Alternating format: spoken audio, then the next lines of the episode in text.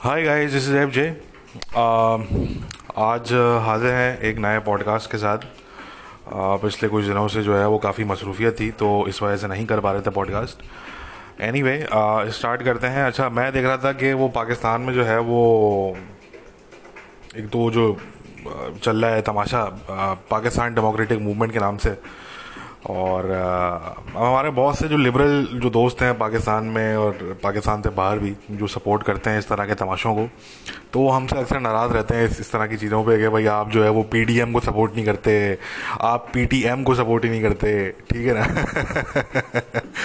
तो वो जो है वो बेचारे हमसे वो नाराज़ रहते हैं।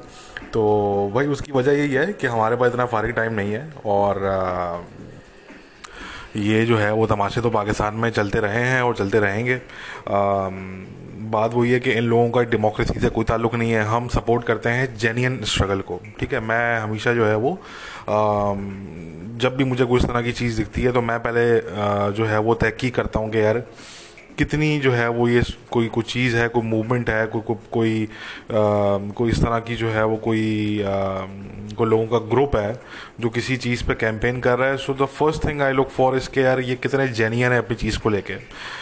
या इनका साथ में कोई और एजेंडा है। तो पीटीएम पे भी हम पहले बता चुके हैं कि पीटीएम का हमारे नज़दीक तो पीटीएम एक प्रेशर ग्रुप के तौर पे जो है वो उसको लॉन्च किया गया था। और अब वो भटके भटके घूम रहे होते हैं ऐसी बात है। नो डाउट जो पीटीएम का जो नरेटिव है जो उनका आधा नरेटिव है, वो तो जेनियन है। तभी आप देख लें कि लोकल लेवल पे पीटीएम की जो है, वो बहुत बड़ी सपोर्ट है पाकिस्तान में, पश्तून एरियाज़ में स्पेशली क्योंकि उनका जो half of their narrative is genuine और यही वजह थी कि पाकिस्तानी मिलिट्री भी बैठी, उनके साथ मुजाकरात करने की कोशिश की गई। वो पाकिस्तान की पार्लियामेंट में भी उनके मेंबर्स हैं, ठीक है ना? तो जो आदि उनकी चीज़ें हैं, वो तो बिल्कुल जो है, वो अपनी जगह पर बिल्कुल ठीक है। मगर जहाँ वो फिर बात करते हैं कि वो सारे आ, मसलों में जो है वो उनका एक ही टारगेट होता है और वो पाकिस्तानी आर्मी होती है तो उससे फिर हम एग्री नहीं करते कि हम मानते हैं कि भाई पाकिस्तानी आर्मी ने गलतियाँ की पास्ट में। बिल्कुल की नो डाउट देखिए कॉन्फ्लिक्ट के अंदर गलतियाँ होती हैं ठीक है? जब एक कॉन्फ्लिक्ट चल रहा हो और स्पेशली दहशत गर्दी जैसी एक चीज़ चल रही हो टेररिज्म चल रहा हो जिहादियों से आप लड़ रहे हो आपके सामने कोई यूनिफॉर्म में कोई फौज नहीं है कि जिसमें आप जो है वो, आप आइडेंटिफाई कर लोगे कि यार ये बंदा फौजी है, इसको मैंने पकड़ना है, इसको मैंने मारना है। नहीं, ऐसा नहीं होता टेररिज्म में। जो ये जो अर्बन वॉरफेयर है अर्बन जो टेररिज्म है, ये इसमें यही है कि आप डिफ्रेंशिएट ही नहीं कर सकते आप सिविलियन में और टेररिस्ट में। वो डिफ्रेंशिएट करने में ही जो है वो, यानी कि in the battlefield differentiate करने में जो है वो इतना टाइम निकल जाएगा कि दुश्मन जो है वो आपको मार देगा। दुश्मन आप पे हावी हो जाएगा, ठीक है? So in the battlefield you have to make quick decisions और ये हम अगर नॉर्मल बैटल फ़ील्ड की बात करें नॉर्मल जो कॉन्फ्लिक्ट होता है, जहाँ पे दो फौजें लड़ रही होती हैं तो वहाँ पे भी you have to make quick decisions ठीक है? आपके पास इतना टाइम नहीं होता कि आप जो है वो सोच विचार करें या आप जो है वो रिसर्च पेपर्स आप लिखें चीज़ों पे मतलब you don't have that much time ठीक है ना? तो अब स्पेशली अब एक ऐसा कॉन्फ्लिक्ट कि जहाँ पे आप जिहादी टेररिस्ट हैं एक तरफ़, जो कि सिविलियन कपड़ों में हैं, वो किसी यूनिफॉर्म में नहीं है, आप आइडेंटिफाई नहीं कर सकते उनको इतनी आसानी से। तो गलतियाँ होती हैं, हर आर्मी से होती हैं, पाकिस्तानी आर्मी से भी बिल्कुल गलतियाँ हुई, वो गलतियाँ हैं, ठीक है? गलतियों में और इंटेंशनल कोई इंटेंशनल कोई चीज़ करने में फ़र्क है। अब इस तरह की भी चीज़ें हुई कि पाकिस्तानी आर्मी ने जो है वो कुछ जो इस तरह के जो टेररिस्ट थे जिनका पता लगा बाप भी टेररिस्ट तो भाई भी टेररिस्ट तो जी फुप्पा भी टेररिस्ट तो चचा भी टेररिस्ट पूरी फैमिली टेररिस्ट है। इस तरह के कुछ केसेस में ऐसा भी पाकिस्तान ने किया कि पाकिस्तान ने इसराइली पॉलिसी जो है वो अडॉप्ट की। और आ, मैं जिस इसराइली पॉलिसी की बात कर रहा हूँ वो ये है कि वो जो इसराइल में जैसे होता है कि जब वो टेररिस्ट को अटैक करता है तो वो उस टेररिस्ट का जो घर होता है उसको वो चार्ज लगा के उड़ा देते हैं उसको वो ब्लो अप कर देते हैं। ठीक है ना? वो एक कलेक्टिव पनिशमेंट के तौर पे करते हैं क्योंकि वो उसी सूरत में करते हैं जब उनको पता होता है कि यार इनके घर वाले मिले हुए हैं। इनके घर वालों ने हमें खबर नहीं दी इनको पता था कि इनका जो फैमिली मेंबर है वो टेररिस्ट अटैक प्लान कर रहा है ऐसे कर, इनके घर वाले मिले हुए थे। इनको चाहिए था कि ये हमें इन्फॉर्म करते पुलिस को इन्फॉर्म करते इन्होंने नहीं किया इन्होंने टेररिस्ट अटैक होने दिया। तो इस तरह के केस में फिर वो एक कलेक्टिव पनिशमेंट का एक पहलू होता है कि ठीक है इनका घर आप उड़ा दो ठीक है ना? तो पाकिस्तानी आर्मी ने भी जो है वो उस तरह के कुछ केसेस हुए वजरिस्तान वगैरह में जो किए जिसको मैं कम से कम गलत नहीं समझता। मैं मैं नहीं गलत समझता कि अगर ऐसे केस में अगर ऐसा एक आपके पास ख़ानदान है कि भाई जहाँ पे सारे ही उनके मर्द जो है वो दहशत गर्द हैं। ठीक है ना? और जो उस उस, उस ख़ानदान की जो औरतें हैं और जो बुज़ुर्ग हैं उस ख़ानदान के जो बच्चे हैं वो उनको जो है वो डिफेंड करने के लिए बाहर आ रहे हैं और वो कह रहे हैं कि नहीं जी ये तो इनको आप ना मारें और इनको आप ये ना करें वो ना करें। तो फिर कलेक्टिव पनिशमेंट देनी पड़ती है। देखिए टफ है। I I know this is this is something which is very troubling for for many people ठीक है ना? बहुत से लोगों के लिए ये अब्जॉर्व करना, इसको कॉम्प्रीहेंड करना बड़ा मुश्किल होगा कि यार आप ऐसे, ऐसा कैसे कर सकते हैं कि आप किसी फैमिली का घर आप उड़ा दें। बट भाई, मेरे नज़दीक इट इज़ जस्टिफाइड क्योंकि आप जिहादी टेररिज्म से आप लड़ रहे हैं, ठीक है? आप ऐसे केस में आप क्या करेंगे? देखिए ना आप ऐसे केस में क्या करेंगे कि एक फैमिली है जिसके 12 से 15 मर्द हैं, वो सारे के सारे टेररिस्ट हैं। ठीक है? आप क्या करेंगे ऐसी फैमिली के साथ? ठीक है? अब देखें जो मर्द हैं, वो तो वो जो जिहादी टेररिस्ट है, वो तो निकला इसलिए कि जी, मैंने तो जी शहीद हो जाना है। मुझे तो हूरे मिलनी है, जन्नत पे जाऊँगा मैं तो शहीद हो जाऊँगा मैं। ठीक है ना? तो उसको तो मरने से डर है नहीं। वो डरेगा तब जब उसको ये पता होगा कि यार मेरी फैमिली पीछे है, अगर मेरा घर उड़ा दिया तो मेरी फैमिली फिर कहाँ जाएगी? तो वो डरेगा तो वो दस दफ़ा सोचेगा। ठीक है ना?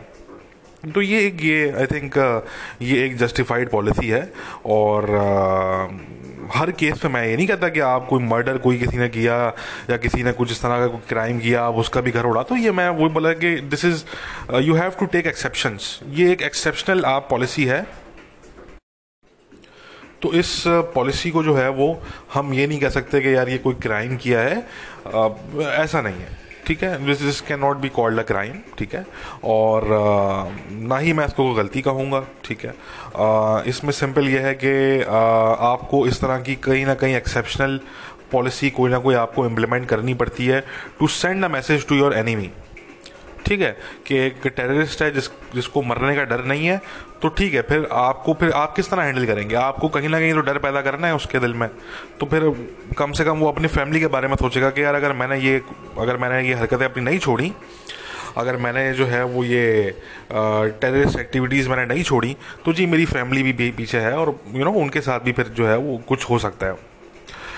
उनका घर ही अगर जो है वो ना रहा तो फिर वो कहाँ जाएँगे? ठीक है ना? तो एक, ये deterrence this is called deterrence ठीक है ये एक डिटरेंस इसका मकसद है डिटरेंस कि डिटरेंस क्रिएट करना और इससे डिटरेंस क्रिएट होती भी है डेफिनेटली होती है इससे डिटरेंस क्रिएट तो मैं ना इसको गलती समझता हूँ ना मैं उसको क्राइम समझता हूँ। गलतियाँ मगर हुई गलतियाँ मैंने जैसे कि कहा कि गलतियाँ पाकिस्तानी मिलिट्री से बिल्कुल हुई डेफिनेटली इसमें कोई दो राय नहीं हो सकती ठीक है? आ, मगर देखें बात यह है कि एक तो हम पाकिस्तान के इदारों से भी हमेशा से यही कहते रहे हैं कि भाई आप भी थोड़ी सी रिकॉन्सिलेशन करें ठीक है? और जो जो बाकी इस तरह के जो ग्रुप्स हैं उनके जो सपोर्टर थे उनसे भी हम ये कहते हैं कि यार, आप लोग अगर हर चीज़ में ही अगर आप जो है, वो आर्मी को अगर आप कसूरवार ठहराने लग जाओगे तो फिर तो बात नहीं बच पाएगी, ठीक है ना? फिर वो रीजनेबल डिबेट नहीं हो पाएगी उसमें, ठीक है ना? एक साइड आपको ट्रेटर कह रही होगी, और आप जो है, वो कह रहे होगे कि जी, ये जो दहशत गर्दी है, इसके पीछे वर्दी है, ठीक है ना? दूसरी साइड आपको ट्रेटर कह रही है इंडिया का एजेंट कह रही है। तो फिर डिबेट नहीं हो सकती। देखें, इस इस इस तरह के माहौल में फिर डिबेट नहीं होती। फिर इस तरह के माहौल में यही होता है कि जी ब्लेम ग्लेम ब्लेम गेम चल रहे होते हैं। ठीक है ना? कि वो फला एजेंसी ने उसको उठा लिया, वो जी फला बंदा गायब हो गया तो जी वो जी वो पीटीएम के सपोर्टर्स ने चौकियों पर अटैक कर दिया आर्मी की। फिर ये चल रही, ये चीज़ें चल रही होती हैं फिर फिर फिर डिबेट नहीं हो सकती इस तरह के माहौल में। तो हम, क्योंकि हमेशा मैं जो बिलीव करता हूँ, मैं बिलीव करता हूँ कि यार अगर एक नॉन वायलेंट अगर कोई मूवमेंट है तो उसके साथ फिर डायलॉग के थ्रू आप डील करें, उसके खिलाफ आप ऑपरेशन वगैरह ना करें। मगर फिर उस मूवमेंट के लोगों ने भी सोचना है कि आप जो नरेटिव दे रहे हैं, वो आप क्या दे रहे हैं? क्या जो है वो सारी गलतियाँ पाकिस्तानी आर्मी ने की? क्या ये जो मैसूद कबीले वाले थे, क्या ये जो और जो ट्राइब्स थे, जिनके पूरे पूरे कबीले दहशत गर्दी के अंदर शामिल थे तकरीबन, ठीक है ना, सिवाय कुछ लोगों को छोड़ के। तो इन लोगों की कोई गलतियाँ नहीं हैं। इन लोगों ने क्या लोगों को ज़िबा नहीं किया? इन लोगों ने जो है कोई क्राइम कमिट नहीं किया इन लोगों ने? ठीक है तो कहने का मकसद कि पाकिस्तानी आर्मी ने बड़ा टफ ऑपरेशन उन्होंने लड़ा वजीरिस्तान में, सवात में इन एरियाज़ में, और वो सक्सेसफुल हुए इन द सेंस के उन्होंने जो कंप्लीट जो जिहादी जो नेटवर्क थे बेसिकली उन नेटवर्क्स को उन्होंने जो है वो वहाँ से ख़त्म कर दिया और वो ख़त्म हो गए और कुछ जो थे वो फिर अफ़गानिस्तान मुंतकिल हो गए। ये हम ज़रूर कहते हैं कि गलती ये ज़रूर इन्होंने की कि उनको अफ़गानिस्तान इन्होंने मुंतकिल होने दिया। इनको चाहिए था कि उनको सराउंड करते, घेरे में लेते और या तो उनको मारते या उनको सिंपली जो है वो सरेंडर करवाते। ठीक है ना? मगर अब आपने अलाउ कर दिया कि वो जी वो निकल गए अफ़गानिस्तान तो आज वो आपको हेडेक दे रहे हैं वहाँ से बैठ के। बट एनी वे कहने का मकसद कि हम इस तरह की मूवमेंट्स को इसलिए हम पाकिस्तान में आ, सपोर्ट नहीं करते क्योंकि हम समझते हैं कि थोड़ी सी जो है वो डिबेट रीजनेबल होनी चाहिए। गलतियाँ बिल्कुल मिलिट्री से भी हुई मगर भाई देवर फाइटिंग अगेंस्ट टेररिज्म आज आप पाकिस्तान के आप सिक्योरिटी लेवल पे अगर आप हालात देखें पाकिस्तान के तो इसका क्रेडिट आप किसको देंगे? इसका क्रेडिट क्या आप जो है वो पॉलिटिशियंस को देंगे? वो पॉलिटिशियंस जो कि टीटीपी से जो है वो मुजाकरात करने के चक्कर में थे, क्या इमरान खान साहब को देंगे उसका क्रेडिट ये वो इमरान खान साहब जो जो साहब थे जिनको नॉमिनेट किया था टीटीपी ने खुद कि जी, ये साहब हमें रिप्रेजेंट करेंगे। किसको देंगे? आप पाकिस्तान के मुल्ला लोगों को देंगे, जो मुल्ले बैठे हैं, पाकिस्तान के, इनको आप क्रेडिट देंगे कि इन्होंने जो है वो कोई काविश की टीटीपी को भगाने में? नहीं, अगर टीटीपी और ये जो जितने जिहादी अलकायदा वाले बैठे हुए थे और इतने मिलिटेंट ग्रुप्स बैठे हुए थे, पता नहीं, दर्जनों के हिसाब से बैठे हुए थे वो तो एक टाइम पे वजीरिस्तान में उनके कैंप्स वगैरह होते थे। तो इन सारे जिहादियों को जो है वो भगाने में, वहाँ से उनको मारने में, भगाने में अगर किसी ने जो है वो रोल प्ले किया और आज अगर पाकिस्तान की जो सिक्योरिटी है इंटरनल सिक्योरिटी अगर वो इतनी बेहतर हो गई है और काफ़ी स्ट्रांग हो गई है तो उसका क्रेडिट अगर किसी को जाता है तो वो डेफिनेटली एक ही पाकिस्तान में एंटिटी है जिसको जाता है, और वो पाकिस्तानी मिलिट्री है। इफ़ समबडी लाइक्स इट और नॉट आई डोंट केयर मगर ये फैक्ट्स है भाई। ठीक है ना? क्रिटिसिज्म अपनी जगह पे रखें आप। जहाँ बनता है क्रिटिसिज्म हम हमेशा कहते हैं कि आप वहाँ पे क्रिटिसाइज करें, हम आपके साथ खड़े होंगे। पॉलिटिक्स में इंटरफेरेंस नहीं होनी चाहिए, हम कहते हैं नहीं होनी चाहिए, हम आपके साथ खड़े हैं। ठीक है ना? मगर ये फिर हर चीज़ में आप अगर मिलिट्री को अगर आप ब्लेम करना शुरू कर दें, कि कोई किसी को नज़ला हो गया, ज़ुकाम हो गया तो आपने बोला, जी, वो जनरल साहब की वजह से हुआ है। तो यार ये तो फिर इस तरह से तो फिर डिबेट तो नहीं होती ना। फिर मैंने वही कहा ना फिर वही होता है कि एक साइड बोल ली होगी, दूसरी साइड वो गद्दार इंडिया के एजेंट और दूसरी साइड बोल ली होगी कि जी, ये जो दहशतगर्दी है, इसके पीछे वर्दी है। ठीक है ना? तो बस फिर ये चल रहा होगा। ये सिविलाइज सोसाइटी में इस तरह नहीं होता सिविलाइज सोसाइटी में इस तरह की चीज़ें नहीं होती। आपको डिबेट का एक जो है वो माहौल क्रिएट करना पड़ता है, ताकि चीज़ों को बेहतरी की तरफ़ लेकर आया जा सके। आप देखेंगे पाकिस्तान में लिबरल जो हैं, वो इस वक्त इसलिए पिस रहे हैं बुरे तरीके से, वो उनकी कोई रिप्रेजेंटेशन कहीं पर भी नहीं है। वो इसलिए, क्योंकि ये जो है वो इनको नहीं समझ आता कि यार किस तरह से हम चीज़ों को हैंडल करें। ठीक है ना? इनको समझ नहीं आता कि हम, देखें, मैं आपको ये बता दूँ। पाकिस्तान में you can not work without the military ठीक है? ये जो पीडीएम जो मूवमेंट है पाकिस्तान डेमोक्रेटिक मूवमेंट ये जो मूवमेंट है, अगर इनको आज जीएचक्यू से फ़ोन आ जाए कॉल आ जाए जनरल साहब की, कि जी आपके हम केसेस ख़त्म कर रहे हैं, आपसे हम जो है वो डील कर रहे हैं, और ठीक है जी, आप पे जो भी नैप के केसेस हैं, वो हम ख़त्म कर रहे हैं। मैं कहता हूँ, कल ये आपको नज़र नहीं आएँगे ये दूर दूर तक। ना मीडिया पर नज़र आएँगे ये आपको, ठीक है? ना इनके कुछ जलसे नज़र आएँगे आपको। टोटल टोटल फिनिश इन सबने, चाहे ये नवाज़ शरीफ साहब की पार्टी हो, चाहे वो भुट्टो की जो पार्टी है, वो हो, जितनी ये पार्टीज़ हैं, इनमें से किसी को जो है वो मतलब कोई नज़र नहीं आएगा आपको। ठीक है ना? तो they have nothing to do with democracy यार। मतलब ये तो हम भी जानते हैं, हम भी कोई नन्हे बच्चे काके तो है नहीं, कल तो पैदा हुए नहीं, शिकारपुर की पैदाइश तो है नहीं हमारी। ठीक है ना? तो हमें ये पता है कि भाई these people have nothing to do with democracy ये इसलिए सारा मंजन बिजन है डेमोक्रेसी के नाम पे, क्योंकि भाई इनके अभी, इनकी जो है वो मसले मसाइल इनके फंसे हुए हैं। अगर वो मसले मसाइल इनके जो है वो कोई अगर इस तरह की पॉसिबिलिटी बने कि जी आप केसेस ख़त्म हो रहे हैं और जी आप आ जाएँ आप इस पॉलिटिक्स में तो ख़त्म कहानी इनकी। तो ये लोग भी अच्छी तरह जानते हैं, क्योंकि सारे लोग इस्टेब्लिशमेंट की पैदावार हैं। कोई भी इनमें से अपनी सलाहियत की वजह से आगे नहीं आया इनको सबको आगे लेकर आया गया है। आ, तो अगेन हम बिल्कुल कहते हैं कि भाई इस्टेब्लिशमेंट की जो है वो पॉलिटिक्स में मिनिमम इंटरफेरेंस होनी चाहिए। और मिनिमम इसलिए हम कहते हैं कि रियलिस्टिकली मैं बताऊँ ना आइडियली तो भाई नहीं होनी चाहिए। आइडियली तो बिल्कुल भी नहीं होनी चाहिए ठीक है? मगर मैं अगर अगर आपको रियलिस्टिकली बताऊँ तो देखें हर मुल्क में including the United States of America including the United States of America हर मुल्क में किसी ना किसी लेवल पे, बड़े छोटे लेवल पे, मगर किसी ना किसी लेवल पे स्टैब्लिशमेंट की कहीं ना कहीं तो इंटरफेरेंस होती है। ये तो ये तो मानना पड़ेगा। ठीक है ना? अगर कोई इसको डिनाई करे तो फिर यार वो इग्नोरेंट है, या वो झूठ बोल रहा है, या वो इग्नोरेंट है। मैंने बताया ना आपको कि यूनाइटेड स्टेट्स अब आपने देख लिया कि ट्रंप साहब के साथ क्या हुआ। हमने आपको इलेक्शन से पहले बता दिया था कि अमेरिकन स्टेब्लिशमेंट ने अपना पूरा ज़ोर लगा दिया है टू मेक श्योर कि मिस्टर ट्रंप जो है वो ना जीत सकें इलेक्शन ठीक है? और आपने देख लिया क्या क्या हुआ? वी ऑल वे टेस्ट ठीक है ना? तो हमें एक्सपेक्टेशन थी और यही वो अमेरिकन एस्टेब्लिशमेंट थी, ये वही सी आई ए थी जो 2016 में कह रही थी, जी, ये इलेक्शन जो है वो स्टील कर लिया रशियंस ने। ठीक है? तो अगर रशियंस कर सकते हैं स्टील, अगर भाई अमेरिकन स्टेब्लिशमेंट निकालता ना वो सीआईए की रिपोर्ट थी पूरी एनएसए की रिपोर्ट थी पूरी, ठीक है? कि जी अमेरिका का जो इलेक्शन है मिस्टर ट्रंप को जितवाने के पीछे रशियन इंटेलिजेंस है, ऐसी था। तो अगर अज्यूमिंग कि अगर वो उस टाइम पे सही कह रहे थे, उस टाइम पे वो सच कह रहे थे अज्यूमिंग दैट तो अगर रशियन इंटेलिजेंस अमेरिका का इलेक्शन चुरा सकती है स्टील कर सकती है तो अमेरिकन इंटेलिजेंस नहीं कर सकती। अमेरिका की स्टेब्लिशमेंट नहीं कर सकती। तो जो मिस्टर ट्रंप साहब कह रहे हैं कि जी, मेरे साथ फ्रॉड हुआ है, फ्रॉड हुआ है तो कहीं ना कहीं तो फ्रॉड हुआ है डेफिनेटली ठीक है ना जी? कहीं ना कहीं हुआ है। मैं ये नहीं कह रहा कि अगर वो नहीं होता तो वो जीत जाते। मैं ऐसा भी नहीं कह रहा। शायद वो तब भी नहीं जीतते। But still what I am trying to say किसी भी मुल्क में including the United States of America establishment की इंटरफेरेंस पॉलिटिक्स में आज के दौर में स्पेशली कि जब दौर ही फिफ्थ जनरेशन वॉरफेयर का है पॉलिटिक्स मीडिया इस तरह की चीज़ों को यूज़ किया जाता है to manipulate your enemy from inside internally basically तो इस दौर में तो डेफिनेटली किसी ना किसी लेवल पे भले वो छोटे लेवल पे हो एस्टेब्लिशमेंट की कहीं ना कहीं आपको इंटरफेरेंस ज़रूर मिलेगी। हर मुल्क की ये रियलिटी है तकरीबन। ठीक है ना? uh, तो ये सारी बात है। तो पाकिस्तान में हम ये तो नहीं कहते क्योंकि आइडियल तो हम कहते हैं ना कि यार नहीं होनी चाहिए बट रियलिस्टिकली स्पीकिंग भाई मिनिमम होनी चाहिए। मैं ये कहता हूँ भाई मिनिमम अगर आप यार कर भी ठीक है यार कर रहे हो ना आप यार मिनिमम मिनिमम लेवल पे करो। इतने ब्लेटनली ना करो इतने ऑब्वियस लेवल पे ना करो कि बिल्कुल ही जो है ना वो मतलब कुछ ढका छुपा रही ना फिर। ठीक है ना मतलब इत, इतने भी ब्लेटनली ना करें ना यार आप। तो ये हम कहते हैं। तो मगर कहने का मकसद कि ये जितने भी लोग हैं इनका ताल्लुक डेमोक्रेसी से नहीं है। ठीक है पीटीएम का ताल्लुक पश्तून राइट से नहीं है। पीटीएम कभी पश्तून को उनके जो जायज़ हकूक़ हैं वो दिलाने में कामयाब नहीं होगी। ठीक है, प्रेशर वो एक हद तक बिल्ड बिल्कुल करेंगे और उन्होंने किया भी। ठीक है but at the end of the day क्योंकि आपके गोल्स कुछ और हैं।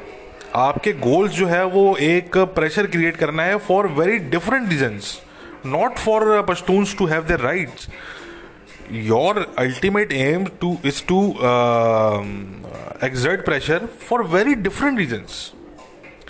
ठीक है ना उसमें कहीं ना कहीं अफ़गानिस्तान की गवर्नमेंट इंटेलिजेंस भी बैठी हुई है कहीं ना कहीं अमेरिका भी बैठा हुआ है स्टेट डिपार्टमेंट ये वो सारी चीज़ें। तो एट यू नो आप एक लेजिटिमेट ग्रीवेंसेज हैं पश्तूनों की उनको आप इस्तेमाल कर रहे हैं फॉर समथिंग एंटायरली डिफरेंट ठीक है? तो यार हम तो हम तो नहीं करते ठीक है? हम तो उस तरह सपोर्ट नहीं करते। अच्छा खैर, मैं जिस बात पे मैं एक्चुअली बात करना चाह रहा था, ये काफ़ी लंबी जो है वो बात निकल गई। ये जो नवाज़ शरीफ साहब की जो साहबजादी हैं, मिस मरियम नवाज़, हम बड़ी रिस्पेक्ट करते हैं उनकी और हम हर पाकिस्तान में जो कम से कम फीमेल पॉलिटिशियन है, हम इन द सेंस उनकी रिस्पेक्ट इसलिए भी ख़ास तौर पे करते हैं क्योंकि पाकिस्तान की जो पॉलिटिक्स है, वो इतनी गंदी है कि उसके अंदर किसी खातून का सर्वाइव करना जो है वो वो इतना ईजी नहीं होता है, वो वो बड़ा मुश्किल होता है, ठीक है ना? क्योंकि इतनी मिथोजनी है और औरतों से एक नफ़रत का भी माहौल है पाकिस्तान के ज़रिए मर्द हजरात जो स्पेशली जो कंजर्वेटिव्स हैं, पाकिस्तान में इस्लामिक कंजर्वेटिव्स जो हैं वो ज़रिए आपको पता है कि उनके किस तरह के ख्याल हैं औरतों को लेकर तो इसलिए पाकिस्तान की पॉलिटिक्स में औरतों का जो है वो एक एक खुश आइन बात होती है कि अगर कोई औरत जो है वो सामने आके वो कर रही है। हाँ उनके हम और चीज़ों से डिसग्री बिल्कुल करेंगे। उनकी पॉलिटिक्स है उनसे हम बिल्कुल डिसग्री करते हैं ठीक है? बहुत सी चीज़ों से। बट ये है कि as far as her gender is concern तो I think I think it is a positive thing कि पाकिस्तान की जो सियासत है उसमें शुरू से ही अगर आप देखें तो जो ख़वातीन है उनका रोल रहा है। तो एनी anyway, इनका मैं अभी मैं कुछ जो है मुझे एक दो वीडियोस जो है वो मुझे सेंड की थी कुछ लोगों ने हमारे दोस्त होते हैं। तो वो उनके एक जलसे की वो वीडियो थी और उसमें वो कह रही हैं कि जी, ये जो इसराइल के साथ जो नॉर्मलाइजेशन करने की बात हो रही है, ताल्लुकात करने की बात हो रही है, ये कौन कर रहा है? इसके पीछे कौन है? हमें जवाब दिया जाए ये वो एक्स वाई जी अब देखें मैं इनसे, मैं मैं ज़्यादा इसमें मैं कुछ नहीं कहूँगा। मैं सिर्फ़ इनको डायरेक्टली एक दफ़ा मैं इनको एड्रेस कर मुझे पता है ये ऑब्वियसली मेरा तो ये पॉडकास्ट सुनेंगी नहीं, मगर जस्ट इन केस फिर भी डायरेक्टली हम एड्रेस करके सिर्फ़ मिस मरियम मोहतरमा से हम सिर्फ़ एक चीज़ मैं कहूँगा कि इसराइल पे कोई भी बात करने से पहले अपने जो आपके वाले साहब हैं ना, उनसे ज़रा सा पूछ लीजिएगा कि उनके जो है वो कितने अनऑफिशियल टाइज रहे हैं इसराइल के साथ डायरेक्टली और इनडायरेक्टली ज़रा सा उनसे पूछ लीजिएगा एक दफ़ा तो वो शायद आपको जो है वो बेहतर बताएँगे कि जब वो पाकिस्तान के प्राइम मिनिस्टर हुआ करते थे तो उस टाइम पे जो था वो आ, बस आप पूछ लीजिएगा। आप मैं बस इससे ज़्यादा मैं नहीं बोलूँगा आप बस उनसे पूछ लेंगे कि भाई आप जब प्राइम मिनिस्टर वगैरह होते थे तो आपके क्या अबू जी अबू जी आपके पापा जाना आपके कोई कोई इस तरह के कोई था कोई पीछे से कोई बैकडोर रिलेशन इसराइल के साथ कोई आपके लोगों ने मीटिंग्स की हो बैरूत में सॉरी बैरूत में कह रहा हूँ। ये अम्मान में आ, या इस्तंबुल में या जो है वाशिंगटन में आ, कुछ कुछ इस तरह का कभी कुछ हुआ? ज़रा सा ऐसी ऐसी ज़रा सा पूछ लीजिएगा हो सकता है कि वो आपको बता दें। हो सकता है ना बताएँ। ठीक है ना? हो सकता है आपको ऑलरेडी पता हो। तो खैर कहने का मकसद हम इतनी बात करेंगे तो हाँ इस तरह की बातें ना किया करें और हम समझते हैं कि ये ज़रा सी बात इसलिए बात कर रही हैं क्योंकि देखें पाकिस्तान में ज़रा अपोजिशन एक किस तरह की चल रही है बड़ा एक तलखी है गवर्नमेंट में और अपोजिशन के अंदर। तो अब गवर्नमेंट अगर कुछ भी करेगी तो अपोजिशन ने उसका ऑलरेडी बोलना है। अपोजिशन ने अपोज ही करना है उसको ऐसी बात है। अब गवर्नमेंट अगर बोलेगी दिन को दिन तो अपोजिशन बोलेगी नहीं तो, तो गलत बोल रहे हैं तो रात है इस वक्त। ठीक है ना? तो कहने का मकसद मगर जो मैंने बात की, मिस मरियम जो है बड़े अदब के साथ, बड़े एहतराम के साथ, कि अपने पापा जान से एक दफ़ा ज़रूर पूछिएगा कि पापा जी, वो जब आप तीन दफ़ा जब आप प्राइम मिनिस्टर बने तो उस टाइम पे पाकिस्तान के आपने क्या कोई कोई मीटिंग्स कुछ हुई आपकी, कहीं कुछ अनऑफिशियल कोई डायरेक्ट कोई इनडायरेक्ट आपने कोई सफ़ीर भेजे, कोई आपने मिनिस्टर्स भेजे, कुछ, कोई जर्नलिस्ट भेजे आप, कुछ इस तरह का हुआ क्या कभी या नहीं हुआ? बस इतना पूछ लीजिएगा वो मेरे ख्याल से। वो आपको काफ़ी हद तक जो है वो शायद चीज़ें पता लग जाएँ। तो इस तरह की बातें ना करें भाई। इमरान खान साहब से इख्तलाफ करें, बिल्कुल करें, मगर इस तरह, इस इस इशू पर पॉलिटिक्स ना करें। मेरा मशवरा ये होगा। ठीक है? मेरा मशवरा ये होगा, क्योंकि वैसे भी बाइडन साहब की एडमिनिस्ट्रेशन आ गई है। तो ट्रंप साहब ने तो खैर दुनिया को उसके हाल पे छोड़ हाल पे छोड़ दिया था। दुनिया में कुछ भी हो रहा था ट्रंप साहब ने बोला कि भाई I don't give a shit about that ठीक है? बट अब बाइडन साहब की एडमिनिस्ट्रेशन है तो ज़्यादा अगर आप इस मसले को अगर आप ज़्यादा उछालेंगी तो कहीं ऐसा ना हो कि कोई यू you नो know, फिर कोई डीसी वीसी से कोई कॉल आ जाए आपके वाले साहब को तो फिर ऐसा ना ठीक है ना? तो इस तरह की बात जो है वो बड़ा सोच समझ से करें। पॉलिटिक्स करें, बाकी चीज़ों पे आप रगड़ा दें उनको, इमरान साहब को, इमरान खान साहब को, ठीक है? उसमें आप शौक से उनको रगड़ें, मसले की बात नहीं है, मगर इस टॉपिक पे जो है वो इस तरह की पॉलिटिक्स ना करें। हमारा मशवरा कम से कम यही होगा। क्योंकि आपके अपने ताल्लुक ख़राब होंगे, ठीक है? ये ध्यान में रखें, आपके अपने ताल्लुक ख़राब होंगे, ठीक है? अच्छा जी तो मिस्टर खान साहब, मिस्टर इमरान खान साहब उन्होंने जो अभी इंटरव्यू दिया है पाकिस्तान में जर्नलिस्ट होते हैं, उनको उन्होंने इंटरव्यू दिया और उस इंटरव्यू में काफ़ी उन्होंने बातें की। मैं और चीज़ों में नहीं जाऊँगा, वो उसमें डोमेस्टिक पॉलिटिक्स की बातें हैं, काफ़ी और बातें हैं, वो मेरा इंटरेस्ट नहीं है, वो मेरा पूछे मेरा इंटरेस्ट नहीं है उसमें। पाकिस्तान में क्या हो रहा है डोमेस्टिक पॉलिटिक्स में, मैं नज़र ज़रूर रखता हूँ। I keep a close you know eye on that but मेरा कोई ख़ास इंटरेस्ट होता नहीं है। मेरा वो सब्जेक्ट है नहीं क्योंकि मेरा सब्जेक्ट है फॉरेन पॉलिसी डिफेंस पॉलिसी इस तरह की चीज़ें। तो मिस्टर खान साहब के इंटरव्यू में आ, कुछ इस तरह की बातें थी जिस पर मैं ज़रा कमेंट करना चाहूँगा। एक तो देखें उन्होंने पाकिस्तान की फॉरेन पॉलिसी ओवरऑल जो है उसको लेकर उन्होंने एक एक ख़ास एक सेंटेंस उन्होंने जो है वो अदा किया। अपने मुबारक मुँह से। और वो सेंटेंस ये था कि भाई जितनी पाकिस्तान की फॉरेन पॉलिसी जिस तरह की हमारे दौर में है, ऐसी पाकिस्तान की फॉरेन पॉलिसी आज तक कभी किसी के दौर में नहीं रही। ठीक है ना? ये हमारे प्यारे जो खान साहब हैं उन्होंने जो है वो ये दावा किया अपने इंटरव्यू में तो हम उनसे हंड्रेड परसेंट एग्री करते हैं। कि वाकई में खान साहब, जो फॉरेन पॉलिसी जिस लेवल पे पाकिस्तान की आपके दौर में है, इतनी, इतने घटिया लेवल पे आज तक जो है वो किसी, जो है वो सत्तर साल में किसी के दौर में नहीं रही, चाहे वो सिविलियन गवर्नमेंट हो, चाहे वो डिक्टेटरशिप हो। ठीक है जी? क्योंकि आपने तो हुजूर, आपने तो जो पॉलिसी है, उस पर आपने सी फोर लगा के उसको आपने उड़ा दिया। ठीक है नहीं आपने एफ़ पी को जो है, वो आपने सी लगा के, आपने उसको जो है, वो आपने डेटोनेट कर दिया। जो बच्ची कुची रह गई थी पाकिस्तान की फॉरेन पॉलिसी उसको भी आपने डेटोनेट कर दिया। क्योंकि क्योंकि क्योंकि आपकी पर्सनल फ्रेंडशिप्स चल रही थी भाई साइड साइड पर ठीक है ना? साइड पे आपकी पर्सनल फ्रेंडशिप चलनी थी महातीर मोहम्मद साहब के साथ और अर्दुगान साहब के साथ। ठीक है ना? जो कतरी अल्तानी साहब हैं, अमीर जो कतर के हैं, वो तो आपको ज़्यादा मुँह लगाते नहीं हैं, क्योंकि वो तो ज़्यादा शेख, वो तो शेख हैं। ठीक है ना? उनका तो एक अपना ही मिजाज है। तो मगर आपकी पर्सनल फ्रेंडशिप चलनी थी इनके साथ, अर्दुगान साहब के साथ और महातीर मोहम्मद साहब के साथ। ठीक है ना जी? तो आपने उस फ्रेंडशिप के चक्कर में, आपने एक फ्रेंडसी आपने पाकिस्तानियों को बेची पहले। पहले आपने अर्तुगल रिकमेंड किया कि पी पे आपने लगाया। अब कोई और टर्के सीरीज़ मैं सुन रहा हूँ, कोई उम्र कुछ पता नहीं क्या नाम है उसका। ये तो नाम इनके अजीब से होते हैं। I don't know I have no idea I have no bloody idea but वो कोई और टर्के सीरीज़ है, वो अभी कल खान साहब ने ट्वीट की है कि जी, पाकिस्तानियों को मैं रिकमेंड करता हूँ कि आप ये टर्के सीरीज़ देखें। यानी कि पाकिस्तान का टैलेंट सड़ के मर जाए, गरक हो जाए, वो बेचारों को, उनको कोई आउटलेट ना मिले, वो अभी ये पाकिस्तान का एक ड्रामा जो है वो इनको सेल करना पड़ गया इंडिया के जी सिनेमा को। वो जो जी सिनेमा वालों का जो वो है इनकी जो वेब सीरीज़ वाला जो उनका पोर्टल है, उसको सेल करना पड़ गया उनको। मैं तो नहीं देखता इंडिया के वो तो मुझे इसलिए नहीं पता। मैंने तो अभी रिसेंटली देखा था मिर्ज़ापुर, जो बहुत ही बेहतरीन एक बड़ा उन्होंने बनाया है इंडियंस ने। वरना मैं नॉर्मली इंडिया के मैं नहीं देखता। वो बहुत कोई अमेजिंग कोई चीज़ आ जाए वन इन वाइल तो मैं देख लेता हूँ। वरना मैं नहीं देखता। मैं ज़्यादातर हॉलीवुड और कोरियन सिनेमा और इसराइली सिनेमा अरब सिनेमा मैं मैं इस तरह की चीज़ें देखता हूँ। तो या फ्रेंच फ्रेंच सिनेमा बट कहने का मकसद कि वो पाकिस्तानी जो आर्टिस्ट हैं बेचारे, उनको कोई आउटलेट नहीं मिलता, अपने मुल्क में कोई एप्रिसिएशन नहीं मिलती, वो भागे भागे फिर उनको वापस इंडिया आना पड़ता है। अभी इनको भी जो है ये कोई कोई फेमिनिस्ट कोई मेरे ख्याल से कोई ड्रामा था।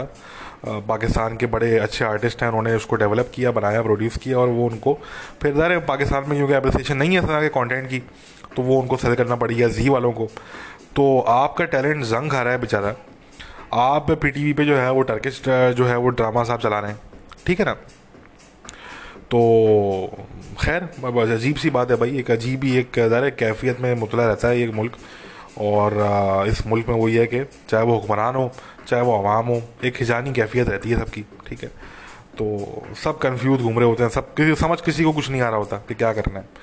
तो एनी anyway, अब ये जो एक इनकी फैंटेसी थी कि हम एक नया ब्लॉग बनाएँगे। भाई, अगर नया ब्लॉग कहीं एग्जिस्ट करता ना तो हम कहते हैं कि शायद हम उस पर सोच विचार कर लेते। हम बोलते, नहीं यार, शायद खान साहब ने कुछ सोच के बोला होगा यार। भाई, मसला ये कि ब्लॉग एग्जिस्ट ही नहीं करता। ना करता था, ना करता है, ना करेगा। वो वाली कहानी है ये। भाई, एक चीज़ एग्जिस्ट ही नहीं करती, वो आपके सिर्फ़ ख्याल, ख्याली पुलाव एक आपका था, एक आपके दिमाग का वो फतूर था। वो आपको मंजर भेजा होगा उन्होंने। आप तस्वीर पकड़ के बैठे हुए होंगे। वहाँ पे अर्दोगान साहब बैठे हुए होंगे। अच्छा अर्दोगान साहब जो है, वो उस तरह के कैरेक्टर है नहीं। वो, मैंने पहले ही बता चुका हूँ आप लोगों के अर्दोगान साहब जो हैं, वो खुद पर्सनली इस्लामिस्ट नहीं है। ठीक है? उनकी पार्टी ज़रूर इस्लामिस्ट है, उनकी पॉलिसीज़ बिल्कुल इस्लामिस्ट हैं, सब कुछ है। उनका रेटरिक उनकी पॉलिटिक्स सब कुछ इस्लामिस्ट है। बट वो खुद पर्सनली इस्लामिस्ट नहीं है। ठीक है ना जी? वो एक मास्टर पॉलिटिशियन है। वो एक मास्टर पॉलिटिशियन है। जिस तरह इसराइल के मिस्टर नतन्याहू है ना कि वो मज़हब को जहाँ उनको ज़रूरत पड़ती है, वो जूश मज़हब को संभाल करते हैं, जहाँ वो उनको नहीं करना होता, वो साइड पर हो जाते हैं। ठीक है ना? तो वो दुकान साहब जो है, वो एक मास्टर पॉलिटिशियन है। उनको जहाँ मज़हब का सवाल करना होता है, वो वहाँ करते हैं, और जहाँ उनको साइड पे निकलना होता है, वो साइड पे निकल लेते हैं। भैया, आपने देख लिया कि यूई को क्रिटिसाइज़ करने के बाद बहरीन को और सुडान को क्रिटिसाइज़ करने के बाद कि जी, ये मुल्क जो है वो नॉर्मलाइज़ कर रहे हैं इसराइल के साथ। अभी कुछ दिन पहले अर्दुगान साहब ने अपने इंटेलिजेंस चीफ को, जो टर्किश इंटेलिजेंस का चीफ है, उसको भेजा उन्होंने दौरे पर कि जाओ जाके इसराइल में मुलाकात करो जाके मोसाद के चीफ से और बाकी सबसे। और हमारे ताल्लुक दोबारा बहाल कराओ। क्योंकि उनको डर है कि जी बाइडन एडमिनिस्ट्रेशन आ रही है और बाइडन एडमिनिस्ट्रेशन का यह होगा कि वो ईरान पर हल्की होगी। ईरान पर उन्होंने हल्का हाथ रखना है, मगर टर्की पर उनका हाथ जो है वो भारी होगा। तो टर्की को ये डर है कि कहीं ऐसा ना हो जाए कि हम पे सेंक्शन लग जाएँ आगे से। ठीक है ना? तो उनको पता है कि एक ही तरीका है इसको रिजॉल्व करने का। और वो ये है कि हमारे जो ताल्लुक इसराइल से इसराइल के साथ ख़राब हुए हैं, उनको हम दोबारा जो है वो बहाल करें, उनको दोबारा हम नॉर्मलाइज़ करें, दोबारा जगह पे लेकर आएँ। ठीक है ना? ताकि यूएस के साथ हमारे जो मामला हैं, वो रिजॉल्व हो सके। अगर कोई उसमें उनकी हेल्प कर सकता है तो वो इसराइल कर सकता है। ठीक है? और आपको पता है इसराइली जो है, वो बिज़नेस माइंडेड पीपल हैं। दे डोंट गिव अ शेट के आगे मुसलमान हैं क्रिश्चियन है यहूदी हैं या कौन है। ठीक है? They don't give a shit about that आपने देखा कि अदरबाईजान के साथ उन्होंने किस तरह से जो है वो साथ दिया अदरबाईजान का? एक Shia majority country against a Christian country Armenia उन्होंने क्रिश्चियंस का साथ नहीं दिया, उन्होंने जो है वो मुसलमानों का साथ दिया वहाँ पे शिया मुसलमानों का। तो they don't give a shit about your religion वो they are business minded people वो बोलते हैं, भाई ठीक है, आप हमारा क्लाइंट हो, आप हमसे ये फैसिलिटीज़ ले रहे हो pay for it and we don't care how you use those facilities how you how you use that technology ठीक है ना? तो ये सिर्फ़ पाकिस्तानी है जिनको लगता है कि जी दुनिया जो है वो इस्लाम के इर्द गिर्द घूमती है या दुनिया मज़हब के इर्द गिर्द घूमती है, ये सिर्फ़ पाकिस्तान में ये लोगों की मैंटेलिटी है। दुनिया इस तरह नहीं सोचती। ठीक है ना? तो तो आपने देख लिया कि अब वो टर्की जो है, वो अब दोबारा, वो उनको ये रिलाइज़ हुआ कि जी हमने कुछ ज़्यादा ही अपने ताल्लुक ख़राब कर लिए। इस तरह की बातें करके कि हम जेरूशलम को फतह करेंगे और जेरूशलम तो हमारा हुआ करता था, हम वापस लेंगे आपसे। अरे भाई, आप कैसे अजीब बातें कर रहे हो। आप थोड़े से आपने सीरिया में क्या आपने बशार साथ की गवर्नमेंट को आपने थोड़ा सा हिला दिया? ठीक है ना?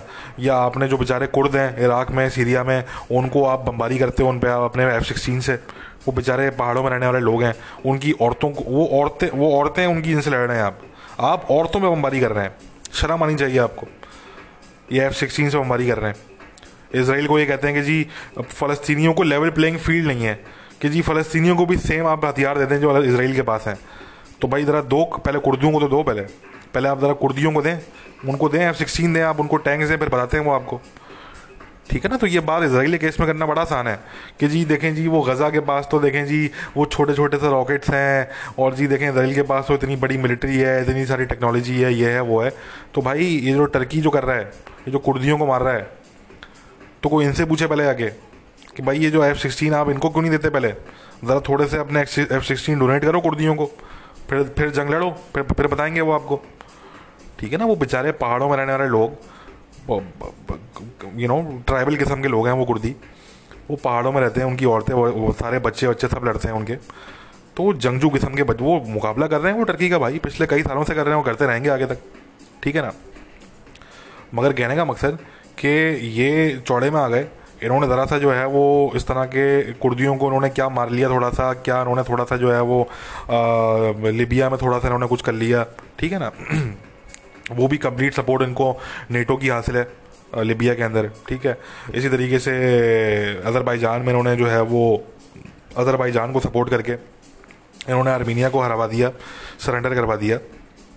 तो ये चौड़े में आ गया इनको लग रहा है कि हम इसराइल को भी हम टैकल कर लेंगे। अरे भाई, आप कहाँ, इसराइल कहाँ? ठीक है ना? तो वो थोड़ा सा इन्होंने चौड़े में आके स्टेटमेंट इस तरह की दे दी, इनको मुँह की खानी पड़ी और अब इन्होंने अपना इंटेलिजेंस चीफ भेजा है वहाँ पे, खुफिया दौरे पे। कि भाई जाओ और जाके हमारे मुजाकरात करवाओ और दोबारा जगह पे लेकर आओ रिलेशंस को। ठीक है ना? तो वही हमने जो शुरू में हमने बात की, दस कर चुके हैं कि अपने वज़न से ऊँची छलांगे मारना बंद कर दो भाई। चाहे कोई भी हो, तुर्की हो, पाकिस्तान हो, कोई भी दुनिया का मुल्क हो। जंप उतनी ऊँची लगाओ जितना आपका वज़न बर्दाश्त कर सके, क्योंकि आपने ज़मीन पे उतनी ही ज़ोर से गिरना है फिर आके। ठीक है ना जी? तो ये बात है। तो खान साहब का मसला ये है कि उनको चूरन भेजा अर्दोगान साहब ने। कि जी, अरे आप टेंशन ना लें, हम अपना ब्लॉग बनाएँगे, कोई मसले की बात नहीं है। आप हैं, कतर है ईरान है, हम सब हैं। कोई मसले की बात ही नहीं है। और ये खान साहब, जिन्होंने कभी आज तक ज़िंदगी में कोई जॉब नहीं की, इन्होंने सिर्फ़ क्रिकेट खेली है या अस्पताल के लिए चंदा मांगा है इन्होंने लोगों से। ठीक है ना? अब वो तस्वीर लेके घूम रहे होते हैं हाथ में। तो उनको अता पता ही नहीं है फॉरन पॉलिसी का। उनको यही नहीं पता था, उनको उन्होंने ये सोचा ही नहीं कि ये टर्की जो हमें ये मंजन बेच रहा है, पहली बात इस टर्की की बात कर लेते हैं तो ये टर्की खुद वेस्ट का मोहताज है। वेस्ट के बगैर ये कुछ भी नहीं है। ये ड्रोन के और ये हेलीकॉप्टर्स के ढांचे बनाते हैं, सारी टेक्नोलॉजी अंदर उसकी लगती है वेस्ट की। अगर वेस्ट इनको टेक्नोलॉजी देना बंद कर दे तो ये ढांचे रह जाएँगे सिर्फ़ इनके। ठीक है ना? तो ये वेस्ट के बगैर टर्की कुछ है नहीं। टर्की के पास क्या है अपना? कुछ भी नहीं है। नेटो मेंबरशिप है, उनके पास दैट सेट उसकी बेसिस पे वो सारा गेम खेलते हैं। ये नेटो मेंबरशिप है कि जिसने इनको बचा के रखा हुआ है, ये कुर्दियों को भी मार रहे हैं, सीरिया में, इराक में। ठीक है ना? सीरिया में जिहादियों को भी इन्होंने सपोर्ट किया हर तरह के, हर रंग नस्ल के जिहादी को सपोर्ट किया इन्होंने। किसी ने कुछ नहीं बोला। ठीक है, लिबिया में जो ये कर रहे हैं, कोई उनको कुछ नहीं कह रहा। सीरिया के जो जिहादी हैं, उनको ट्रांसफ़र कर दिया अदरबाईजान लड़ने के लिए। किसी ने कुछ नहीं बोला। आर्मीनिया को उन्होंने सरेंडर करवा दिया, किसी ने कुछ नहीं बोला। तो क्यों कोई कुछ नहीं बोल रहा? इसलिए नहीं बोल क्योंकि नेटो के मेंबर हैं। अगर नेटो के मेंबर नहीं होते तो अभी तक चढ़ाई कर चुके थे मुल्क इन पर ठीक है ना? तो ये नेटो के मेंबर हैं तो इसलिए ये बचे हैं अभी तक। तो टर्की ऑन इट्स ओन वो कुछ भी नहीं है टर्की की, वो औकात नहीं है, हैसियत नहीं है टर्की की कोई। अगर बहुत से बहुत कुछ है तो ये है कि वो उनकी जियो स्ट्रेटेजिक लोकेशन है, कि वो एशिया को यूरोप से मिलाते हैं। दैट्स इट और तो कुछ भी नहीं है उनके बल्ले। सब कुछ उन्होंने वेस्ट से लिया ठीक है ना? तो एक तरफ़ ये टर्की है। ठीक है अच्छा और कौन था ब्लॉक में? ईरान ओ भाई ईरान जो दुनिया से आइसोलेटेड है, जिसके जो है, वो टेररिस्ट जो हैं, वो मारे जा रहे हैं दुनिया भर में। उस ईरान का आप जो है, वो उस ईरान के साथ आप खड़े होने आ रहे थे।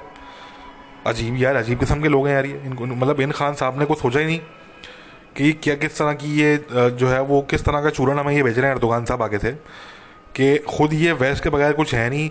ईरान पे, ईरान का हाल आप देख लें सेंक्शन लगे हुए हैं उन पर बुरे तरीके से। मजीद अभी लगने जा रहे हैं सेंक्शन उन पर ठीक है? उसके अलावा कतर की बात कर रहे हैं तो भाई कतर आप देख लें, कतर खुद क्या है, उनके पास क्या है भाई कतर के पास? नेचुरल रिसोर्सेज हैं, और उनके पास जो है वो अमेरिका की मिलिट्री बेस है। जो कि कभी वहाँ से ख़त्म नहीं होने वाली। तो वो तो एक अमेरिका की मिलिट्री बेस से उनको कॉल आनी है, बाकी सब कुछ खुद ही और ऑटोमेटिकली सही हो जाएगा वहाँ पर ठीक है ना? अमेरिका उनको बर्दाश्त इसलिए करता है उनकी बहुत सी चीज़ों को क्योंकि वो अमेरिका को डिलीवर करते हैं। देखिए अफ़गानिस्तान में कतर ने मेन रोल अफ़गानिस्तान में कतर ने प्ले किया, पाकिस्तान ने प्ले नहीं किया। आई एम सॉरी टू से ठीक है ना? पाकिस्तान ने बैक लेवल बैक डोर पे कुछ किया हो तो किया हो, मगर फ्रंट पे और वैसे भी डिप्लोमेसी के लेवल पे पीआर के लेवल पे अगर किसी ने सबसे मेन रोल प्ले किया, वो कतर ने किया तो कतर अमेरिका के इंटरेस्ट जो है, वो अचीव करके देता है उनको। ठीक है तो अमेरिका बहुत सी कतर की चीज़ें इग्नोर कर देते हैं। एक ख्वान मुस्लिम को कतर फंड करता है अमेरिकन से इग्नोर दैट ठीक है ना? इसी तरीके से कतर के जो है, वो इसराइल की मुसाद के साथ भी जो है, वो कतरी इंटेलिजेंस और मुसाद के टाइज हैं पीछे से। बड़े, इनके स्ट्रॉन्ग टाइज हैं, इनके, इनकी स्ट्रॉन्ग कोऑपरेशन है पीछे से। ठीक है ना? तो अगेन कतर, खुद कुछ भी नहीं है। सब कुछ वो है तो वो है वेस्ट के उस पर यूएस के उस पर ठीक है? जिस दिन अमेरिका हाल उठा ले कतर में से तो कतर का अभी हशर हो जाना था। आप देखें ना, ये कतर का हशर अभी क्यों नहीं हुआ? जब से सऊदीज़ ने पूरा ब्लॉकेड लगाया कतर पे, कतर ने सरवाइव क्यों कर लिया? क्योंकि अमेरिका का हाथ रहा कतर पे। अमेरिका ने अपना हाथ नहीं हटाया। ठीक है ना? और इसराइल ने जो है वो इसमें कुछ टांस नहीं लिया। इसराइल इसमें न्यूट्रल रहा इसलिए जो है वो कतर अभी तक खड़ा हुआ है और उनको कोई फ़र्क नहीं पड़ा ज़्यादा। वरना अगर अमेरिका बादशाह अपना हाथ उठा लेता और वो अगर बेस जो मिलिट्री बेस कतर में है, उसको अगर वो निकाल लेते वहाँ से, जो कि उस टाइम पे बात चल रही थी, जो इमारातीज़ हैं, वो उनको कोशिश कर रहे थे अमेरिका को कन्विंस करने की कि आप ये बेस निकाल के हमारे ट्रांसफ़र कर दें यू में ट्रांसफ़र कर दें। अमेरिका से नहीं किया वो। तो अगर अमेरिकन से कर लेते तो कतर की क्या स्टैंडिंग होती? ठीक है ना? और आखिरी में मलेशिया। वो मलेशिया को पूछता कौन है? मलेशिया इकोनॉमी वाइज थोड़ा बहुत है कहीं अगर है, वरना मिलिट्री पावर तो नहीं है मलेशिया की कोई ख़ास। ठीक है ना? तो मतलब आपने मतलब आपके जो ब्लॉग एक तो ब्लॉग एग्जिस्ट नहीं करता। जिन मुल्कों ने ब्लॉग बनाना था, वो तकरीबन सारे मुल्क कोई एक आइसोलेटेड है बिल्कुल ही, जिस पर सेंक्शन लगे हुए ईरान। बाकी सब जो है वो तकरीबन वेस्ट के मोहताज हैं वो। वेस्ट के और इसराइल के मोहताज हैं वो। उनके बगैर उनकी कोई स्टैंडिंग नहीं है। ठीक है? तो इनके साथ आप चले ब्लॉग बनाने के लिए। तो ये एक फैंटेसी एक फैंटेसी आपको बेची अर्दोगान साहब ने। आपकी पर्सनल फ्रेंडशिप थी, आप तस्दी पढ़ते पढ़ते आप उनकी फैंटेसी में आप आ गए और आप चल दिए एक नए रास्ते पे पाकिस्तान को लेके। और रास्ते में एक डेड एंड था। आगे एक दीवार थी और डेड एंड लिखा हुआ था उस पर भाई this is a dead end आगे कुछ है ही नहीं आगे इसके। ठीक है ना? तो आपको इसलिए फिर दोबारा मुँह की खानी पड़ी और अब आप जो है वो पाकिस्तान में ये बात चला रहे हैं कि जी इसराइली ताल्लुक होने चाहिए, क्यों नहीं होने चाहिए, क्या बुराई है? ठीक है ना? अचानक से आपने इस पर भी यू टर्न ले लिया, जो कि अच्छी बात है। मैं क्रिटिसाइज़ नहीं कर रहा, मैं क्रिटिसाइज़ नहीं कर रहा। मैं कहता हूँ कि अच्छी बात है। आपको कम से कम थोड़ा सा आपको रियलाइजेशन आई और आपने थोड़ा सा इसको रियलाइज़ किया। कि भाई इस तरह से दुनिया नहीं चलती और थोड़ी सी रियलिटी की दुनिया में रहें। अपनी पर्सनल फ्रेंडशिप्स के चक्कर में पाकिस्तान की फॉरेन पॉलिसी को ना आप ख़राब करें। अपनी पर्सनल फ्रेंडशिप्स और पर्सनल जो आपकी कोई को अगर दिमाग में कोई फतूर है, कोई फैंटेसी है आपके दिमाग में, कुछ ज़्यादा आप तजमियाँ पढ़ रहे हैं, कुछ ज़्यादा आपको कुछ इस तरह के ख्वाब व ख्याल आते हैं आपको तो थोड़ा उनसे बाहर निकल के पाकिस्तान की फ़ॉरन पॉलिसी को देखें। वो जो ख्वाब और ख्याल हैं, वो अपने पर्सनल ज़ात तक आप ज़रूर रखें। अपनी पर्सनली आप रखें, मगर उसको फिर आप वो वाली बात है कि मेक श्योर कि पाकिस्तान की फॉरेन पॉलिसी उससे इम्पैक्ट ना हो, किसी भी लेवल पे, ठीक है ना?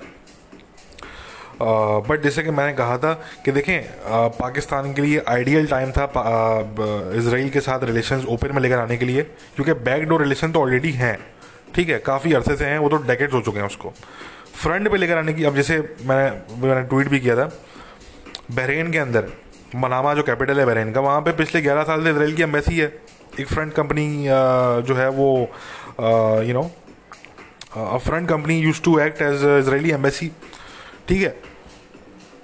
हम जब ये पिछले कुछ साल पहले हमने छः सात साल पहले जब हम अपने दोस्तों को बता रहे थे, पाकिस्तान के इसमें बहुत से जर्नलिस्ट भी शामिल हैं बाय द वे जिनको हमने ये बात बताई कि भाई रियाद के अंदर और बहरीन में जो है वो इसराइलीस काम कर रहे हैं। ठीक है? तो मेजोरिटी लोगों को यकीन नहीं आता था उस टाइम पे। मेजोरिटी लोग समझते थे कि यार ये कोई कॉन्स्परेसी थ्योरी है। यार ये तो पागल है, ऐसे ही बोल रहा होता है ये। नहीं, हमने कोई, हमारे तो कोई कुछ था इन्फॉर्मेशन थी, तभी हमने ये बात, हम उस टाइम पे कर रहे थे। आज से कुछ छः सात साल पहले। ठीक है ना? तो अब वो सामने आ गया कि मनामा के अंदर जो है वो पिछले ग्यारह साल से इसराइल की एम्बेसी ऑलरेडी ओपन थी। ठीक है ना फ्रंट कंपनी जो है वो उसको रन कर रही थी और वो एक्चुअली इसराइल की एम्बेसी थी और वही एम्बेसी जो है वो अब ऑफिशियल होने जा रही है। ठीक है ना, वो एम्बेसी कहीं चेंज नहीं हो रही वही जो फ्रंट कंपनी थी जो पिछले ग्यारह साल से काम कर रही है, बस अब वो ऑफिशियल हो रही है। वहाँ पे अब वो इसराइल का झंडा वंडा लग जाएगा वहाँ पे। बस ये होगा, ठीक है ना। तो कहने का मकसद कि जब हम बात करते थे छः सात साल पहले तो लोग हमें कॉन्स्पायरेसी कॉन्स्पायरेसी थ्योरीज बोलते थे हमें कि यार ये तो तुम कॉन्स्पायरेसी थ्योरी जो है वो फैला रहे हो। और सबसे ज़्यादा मज़े की बात बोलने वाले कौन होते थे? ये अरब होते थे। हमारे बहुत से दोस्त हैं अरबी वो होते थे। या हबीबी या हबीबी वो करते हुए आते थे। और वो कहते थे कि नहीं यार तुम तुम ऐसे ही बोल रहे हो यार ऐसा कुछ भी नहीं है ये वो। हम बोलते थे यार हम हम समझ सकते हैं आप अभी इस पोजीशन में नहीं हो कि आप ये खुल के एक्सेप्ट करो हम समझ सकते हैं। मगर हम तो कायम रहे ना यार हम तो अपनी बात पे कायम रहे ठीक है ना? तो एनी anyway, कहने का मकसद कि पाकिस्तान के लिए गोल्डन टाइम था आ, अपने टाइस को ओपन में लेकर आने का। मुशरफ साहब के टाइम पे आपने वो टाइम मिस कर दिया। यू लॉस्ट दैट अपॉर्चुनिटी ठीक है? अब आप अगर करने जाएँगे तो फिर ये होगा कि यार आप जो अरब ममालिक हैं छोटे छोटे अरब ममालिक हैं, ठीक है? आप उनका प्रेशर और उनके कहने पे आप ये कर रहे हैं और अमेरिका के प्रेशर पे कर रहे हैं, फिर कहने को ये होगा, ठीक है? तो मैं अभी समझता हूँ कि इसमें जो वाइज डिसीज़न होगा ना, वो ये होगा कि आप अभी ओपन डाइज ना करें, ठीक है? बल्कि अभी आप उस पर बैक बैक चैनल्स के थ्रू आप काम करना शुरू करें, जो कि आई एम श्योर के ऑलरेडी चल रहा है। बैक चैनल्स ओपन करें, ठीक है? बैक चैनल्स के थ्रू काम करें। ट्रैक टू और ट्रैक थ्री डिप्लोमेसी ऑन करें इसराइल के साथ, ठीक है? अपने कुछ जर्नलिस्ट हैं, कुछ ब्लॉगर थे उनको भेजें इसराइल और इसराइल के कुछ जर्नलिस्ट हैं, कुछ ब्लॉगर थे उनको बुलाएँ, ठीक है? इन ज़्यादातर इसराइलीज जो होते हैं, इनके पास डुअल नेशनलिटी होती है तो उनको आने में पाकिस्तान आपको कोई प्रॉब्लम बुलवाने में नहीं होना चाहिए, ठीक है? और ना ही आपको जाने में कोई इशू होगा, आप भी जो है वो ईज़िली जा सकते हैं, भले आपके पास डुअल नेशनलिटी हो मतलब डुअल पासपोर्ट हो या ना हो, ठीक है ना? आई एम श्योर इसराइलीज जो है वो आपको अकोमोडेट करेंगे और वो जो है वो लोगों को आने देंगे। तो आ, मगर ये जो भी काम होगा ये होना चाहिए पाकिस्तान के स्टेट की सेंक्शन के साथ। ठीक है ना? तो आप track two track three diplomacy on करें। जर्नलिस्ट टू जर्नलिस्ट कॉन्टैक्ट ठीक है? ब्लॉगर टू ब्लॉगर कॉन्टैक्ट्स ठीक है? और थोड़ा सा मीडिया कोलेबोरेशन थोड़ी सी कहीं पे करें। और अपने जो आपके जो ब्रेन वॉश किस्म के लोग हैं, आपके मुल्क में खपती किस्म की जो आपकी आवाम है, इनको आपने जाहिल रखा हुआ है, इनको आपने एक्सट्रीमिस्ट रखा हुआ है इतने अरसे से, उनकी थोड़ी सी आप मेंटल ग्रूमिंग आप करना शुरू करें। उनको थोड़ा बताएँ कि भाई यहूदी तुम्हारे दुश्मन नहीं है, ठीक है ना? There is nothing wrong with Israel Israel भी उतना ही लेजिटिमेट है, जितना पाकिस्तान है, और पाकिस्तान भी उतना ही लेजिटिमेट है, जितना इसराइल है, ठीक है ना? दोनों मुल्क जो है वो यूएन के तहत यूएन के चार्टर के तहत बनाए गए, ठीक है? और दोनों मुल्कों के बनने में मज़े की बात ब्रिटेन का बड़ा अहम रोल है, ठीक है? तो लोगों को अपने एजुकेट करें, ठीक है? लोगों को बताएँ कि अलक्सा पे किसी का कब्ज़ा नहीं है भाई। अलक्सा जो है, उसको रन करता है जॉर्डन का इस्लामिक वक्फ, ठीक है? अक्सा को कंट्रोल यहूदी नहीं करते। हाँ सिक्योरिटी वहाँ पे बिल्कुल इसराइल की पुलिस है जो प्रोवाइड करती है।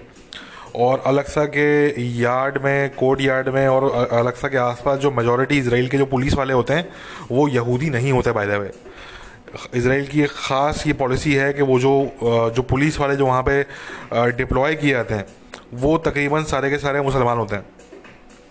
ठीक है? वो मुसलमानों को ही वहाँ पे डिप्लॉय करते हैं ताकि कोई रिलीजियस टेंशन जो है वो क्रिएट ना हो सके। ठीक है ना? तो ये नहीं पता बहुत से पाकिस्तानियों को। पाकिस्तानी समझते हैं कि जी अलक्सा पे जो है वो यहूदियों का कब्ज़ा है वहाँ पर नहीं, ऐसा नहीं है। दुनिया का मुसलमान इस वक्त अलक्सा जा रहा है। नमाज़ पढ़ने के लिए वहाँ पर जाते हैं लोग, वहाँ पर इबादत करते हैं जाके। ठीक है, अपने खुदा की इबादत करते हैं, वहाँ पे बैठते हैं, वहाँ पे पूरी पूरी रात बैठे रहते हैं लोग। कोई किसी को पाबंदी नहीं है किसी किस्म की वहाँ पे। ठीक है ना? लोग वहाँ पे तकिए लगा के सो जाते हैं वगैरह कोर्ट यार्ड में रख सके तो किसी किस्म की वहाँ पे कोई इस तरह का वो नहीं है। तो कहने का मकसद कि आप अपने लोगों को एजुकेट करेंगे। ठीक है? अभी मेरे ख्याल से इसराइल को ऑफिशियली रिकग्नाइज करने का इस वक्त टाइम नहीं है। थोड़ा सा वेट कर लें। 2021 स्टार्ट होने दें। कहीं 2021 के मिड में एंड में शायद सोचा जा सकता है इस, इस बारे में मेरे हिसाब से मेरी अपनी ओपिनियन में। मुझसे लोग डिसग्री कर सकते हैं बिल्कुल। बट अभी फ़ौरन से इसको इस, इस जो है वो इतनी जल्दी ना ये होगा और ना ये करना चाहिए इनको। और अभी आप अपना अपनी जो एनर्जी है जो अपनी एफर्ट है अपनी जो इन्वेस्टमेंट है वो आप लगाएँ अपने लोगों की ग्रूमिंग में उनके माइंड को चेंज करने में। और ये बहुत अच्छी चीज़ है, बहुत अप्रिशिएटिव ये चीज़ है कि आपके जर्नलिस्ट बात कर रहे हैं, वो उस पर शो कर रहे हैं। खुल के थोड़ी इस पर डिबेट हो रही है, बहुत अच्छी बात है, ठीक है? और जो भी पाकिस्तानी जर्नलिस्ट हैं, क्योंकि हम जानते हैं कि काफ़ी पाकिस्तानी जर्नलिस्ट हैं। इनफैक्ट कुछ तो ऐसे हैं जो कि टीवी पे आते हैं टीवी शोज़ हैं उनके पाकिस्तान में। तो वो हमारा पॉडकास्ट सुनते हैं। तो तो जो भी जर्नलिस्ट पाकिस्तान के हैं, जो हमारी बात सुन रहे हैं तो आपको भी अगर कोई जो है वो कोई नॉलेज चाहिए, क्योंकि मैं तो भाई मेरा तो ये सब्जेक्ट है, ठीक है ना? मेरे तो मेरे तो तीन चार ही सब्जेक्ट हैं मेरे मेनली ठीक है ना? Foreign policy military history basically और uh, ये इसराइल पैलेस्टीनियन कॉन्फ्लिक्ट ठीक है ना? ये तीन चार सब्जेक्ट हैं मेरे बेसिकली जिन पे मुझे जो है वो आ, फुल कमांड है। या मिलिटेंसी और टेररिज्म तो तो क्योंकि ये हमारा सब्जेक्ट है तो अगर आपको हमारी भी कहीं पे हेल्प चाहिए हो, कोई हमसे आप डिस्कस करना चाह रहे हो, कोई पॉइंटर्स आप डिस्कस करना चाह रहे हो, कोई शो आप करना चाह रहे हो, उसके लिए आपको पॉइंटर्स आपको चाहिए हो, कोई आपको कुछ कुछ डिस्कशन करना हो, कोई आपको नॉलेज की कमी हो, आपको नॉलेज अपनी इंक्रीज करना चाह रहे हो, कुछ सवाल हो आपके माइंड में, जिसका जवाब हो, आपको गूगल ना दे रहा हो, आप अगर वो सवाल अगर करना चाहें तो feel free feel free to reach out to me I am very easily easily reachable ठीक है? मुझे आप बहुत आराम से रीच आउट कर सकते हैं। मेरा ईमेल एड्रेस जो है, वो मेरे वेबसाइट जो है, मेरी जो ऑर्गेनाइजेशन है आई उसकी प्रोफ़ाइल में आपको मेरा ईमेल एड्रेस मिल जाएगा ट्विटर मेरा सब जानते हैं। तो रीच आउट टू मी कोई आपको हेल्प चाहिए, कोई आपको मशवरा लेना है इस हवाले से, इस टॉपिक के हवाले से, कुछ आप बात करना चाहते हैं तो reach out to me but कहने का मकसद कि मेरी अपनी ओपिनियन ये है कि इसमें अभी फ़िलहाल पाकिस्तान को एक साल, डेढ़ साल, दो साल लगाना चाहिए अपने लोगों की मेंटली ग्रूमिंग करने में।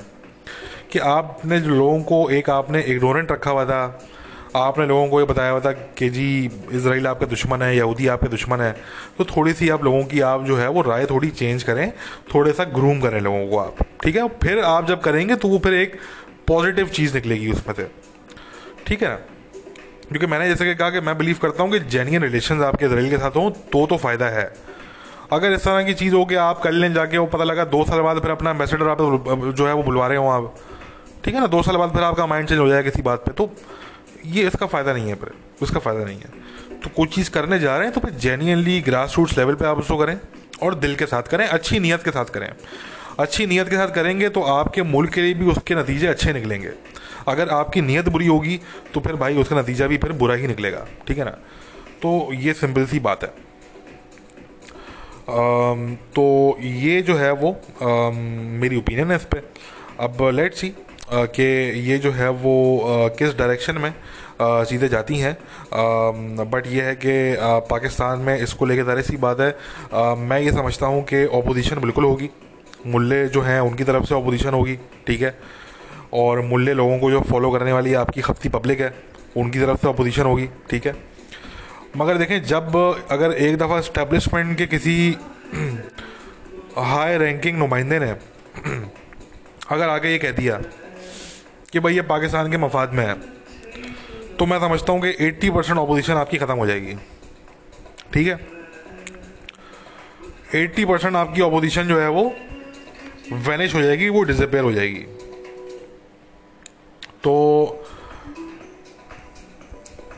देखिए, पास में ये प्रूफ तो किया है पाकिस्तान की सिक्योरिटी स्टैब्लिशमेंट ने कि जब वो चाहें, वो इन मुल्ले लोगों को कंट्रोल कर सकते हैं, इनको वो इनसे बातें मनवा सकते हैं। ठीक है? तो अगेन वो वाली बात है कि इसमें पॉलिटिकल विल आपको चाहिए। पाकिस्तान की स्टैब्लिशमेंट तो काफ़ी अरसे से चाहती है कि ये हो, क्योंकि उनको पता है कि ये पाकिस्तान को इससे कितना फ़ायदा हुआ। उनको ये पता है, ठीक है?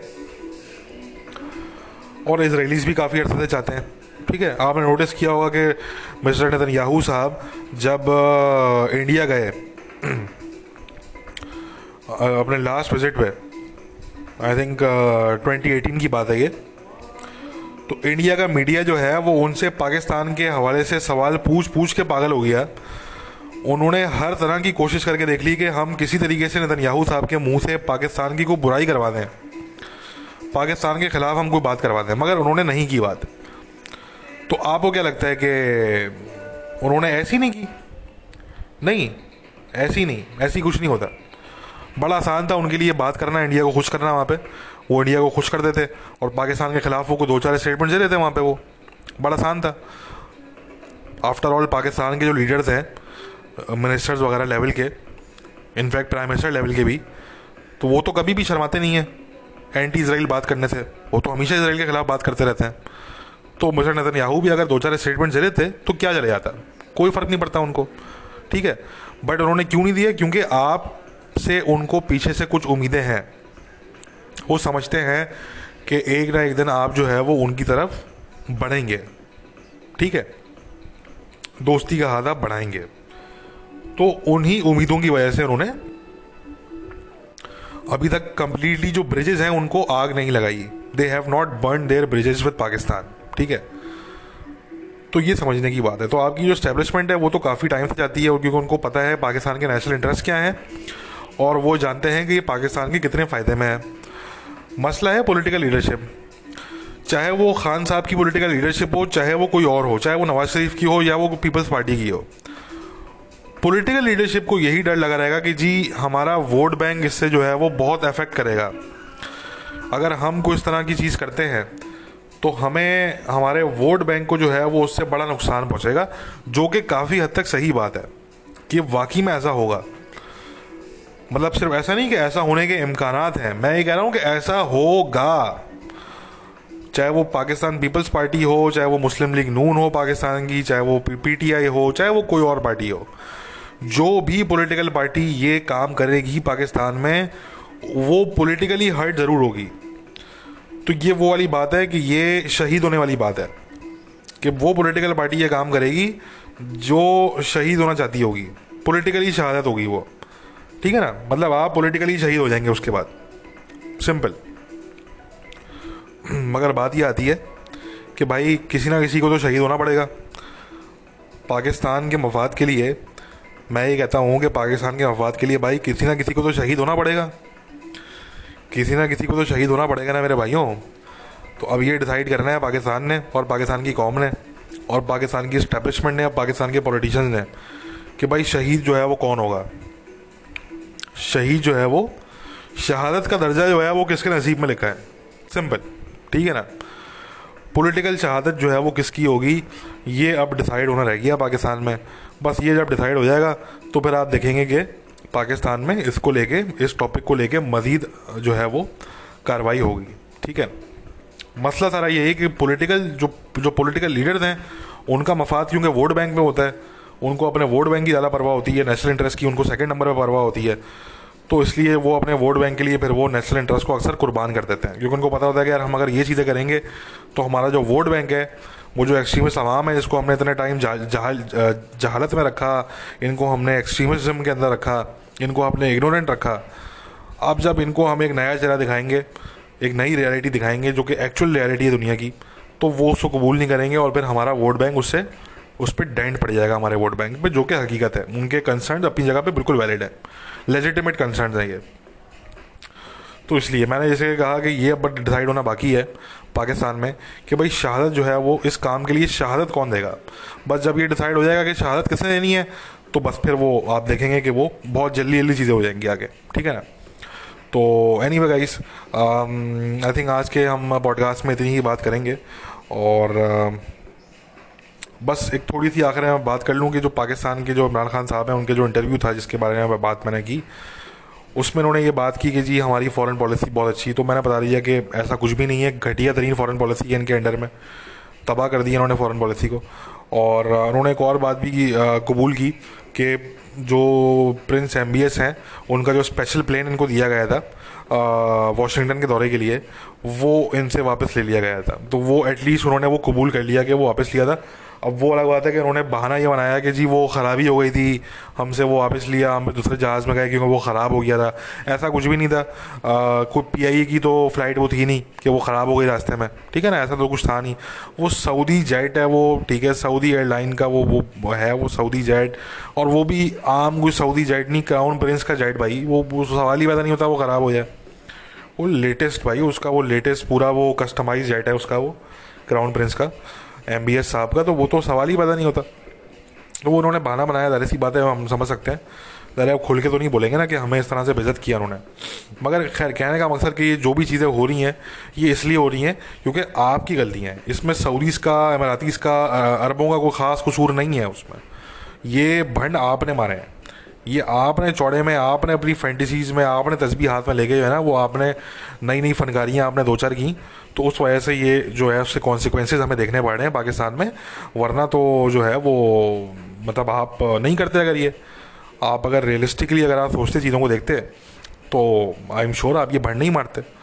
मगर क्योंकि आपने जो है, वो एक अपनी ही धुन में थे आप तो आप निकल पड़े तस्वीर लेके। तो बस ठीक है, सही है। मगर ये कॉन्सिक्वेंसेज आपके एक्शंस के हैं। मेक दैट वेरी क्लियर तो अब हम तो उम्मीद यही कर सकते हैं कि भाई कुछ इनको अकल आए। और होपफुली दिख रहा है हमें कि थोड़ी बहुत आ रही आ रही है इनको अकल। इस्टेब्लिशमेंट ने समझाया होगा भाई इनको। ठीक है ना? इस्टेब्लिशमेंट ने इनको थोड़ा सा समझाया होगा, थोड़ा सा गाइड किया होगा कि सर ऐसा नहीं होता। ये क्रिकेट की फ़ील्ड नहीं है, ठीक है? ये फॉरेन पॉलिसी ये डिप्लोमेसी के काम है भाई, ये ऐसा नहीं होता ये, ठीक है? तो वो उनको आई एम श्योर समझाया होगा तो थोड़ा उनको समझ में आया शायद। मगर हम उम्मीद ये कर सकते हैं कि भाई फ्यूचर में जो है, वो थोड़ी सी चीज़ें बेहतर होंगी और जो ताल्लुक हैं पाकिस्तान के, वो थोड़े से बेहतरी की तरफ़ जाएँगे। फैंटेसी वर्ल्ड से निकल के थोड़ी रियलिटी की दुनिया में आएँगे। एक जो पाकिस्तान ने अपने लोगों को एक बबल में रखा हुआ है तो अक्सर ऐसा होता है कि पाकिस्तान के जो लीडर्स हैं, जो हुक्मरान हैं, वो भी कभी कभी उस बबल का शिकार हो जाते हैं। वो भी कभी कभी भूल जाते हैं कि जो बबल जिसमें हम रह रहे हैं, जिसमें हमने अपने लोगों को रखा हुआ है, ये इसकी जो ऑल्टरनेट रियलिटी है, वो एक्चुअली जो बाकी दुनिया की रियलिटी है, वो उससे कोई ताल्लुक नहीं है उसका। वो एक ऑल्टरनेट रियलिटी है वो। तो कभी कभी वो खुद भी वो भूल जाते हैं ये। उनको लगता है कि शायद यही रियलिटी है। नहीं भाई, ये ऑल्टरनेट रियलिटी है, इसमें आप रह रहे हैं। तो खुद भी निकले हैं, अपने आवाम को भी निकाले से ऑल्टरनेट रियलिटी से। तभी जो है वो आप कुछ दुनिया में कर सकेंगे। तो वरना तो आपका यही रहेगा भाई, जो आजकल चल रहा है और जो इतने अरसे से चल रहा है। ठीक है? तो एनी गाइस बहुत बात हो गई इस बारे में। आज के पॉडकास्ट को यहीं पे हम ख़त्म करते हैं। I back very soon take care bye